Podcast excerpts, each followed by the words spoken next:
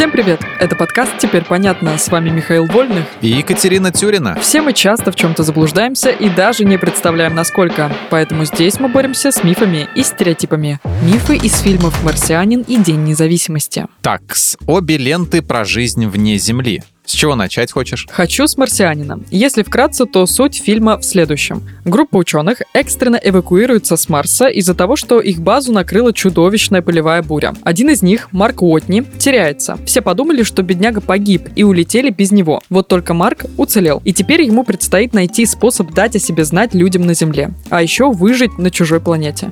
Неужели полевые бури на Марсе и правда такие чудовищные? Нет, это миф. Многие люди искренне верят, что такие бури там намного опаснее, чем на Земле. Надо сказать, что облака пыли там поднимаются аж на 50 километров.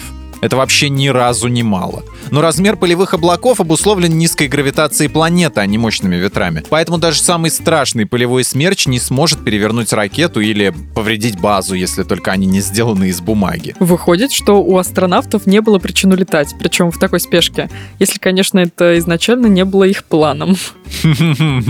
Интересно, что ты начала с полевых бурь, потому что линия про выращивание картофеля намного интереснее. Вот как раз и хотела к ней перейти. Что это вообще такое? Я тебе сейчас расскажу. В почве Марса присутствует множество прихлоратов и оксидантов. Это делает ее крайне неприятной для земных бактерий, которые нужны для роста растений. И ситуацию не исправить, если добавить в грунт человеческих экскрементов, например. Их микрофлора не очень-то подходит в качестве удобрений. С марсианином все ясно. Теперь... Вообще это еще не все.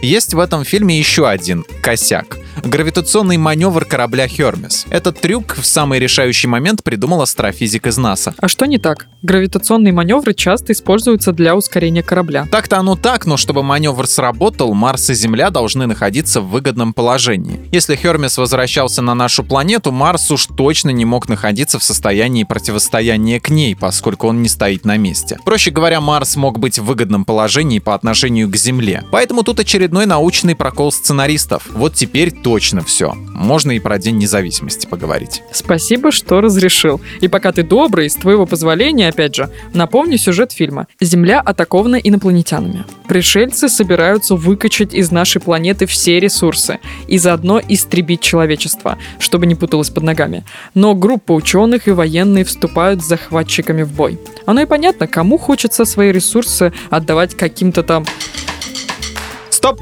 Миф тайм. Это крайне нереалистично, потому что Земля никакими особенными ресурсами не обладает. Все элементы, из которых состоит наша планета, в изобилии встречаются в космосе. Инопланетянам просто нет смысла биться с людьми. Они могли бы собирать валяющиеся тут и там бесхозные богатства Вселенной. Хм, интересно. Я думала, что наша Земля уникальна. Теперь понятно. А еще меня смутил сюжетный поворот, когда ученый заразил инопланетный корабль компьютерным вирусом. И силовые поля, которые делали технику пришельцев неуязвимой, отключились. Ты совершенно права, это прокол, и несмотря на то, что фильм художественный, мы все равно докопаемся до этого. Допустить то, что созданный на Земле компьютерный вирус сможет уничтожить устройство инопланетного происхождения, мог только тот, кто ничего не знает о компьютерах. Даже вирусы землян и все прочие программы, кстати, тоже, созданные под одну операционную систему, не способны открываться в другой. А компы пришельцев наверняка имеют куда больше отличий от земных. И не поспоришь.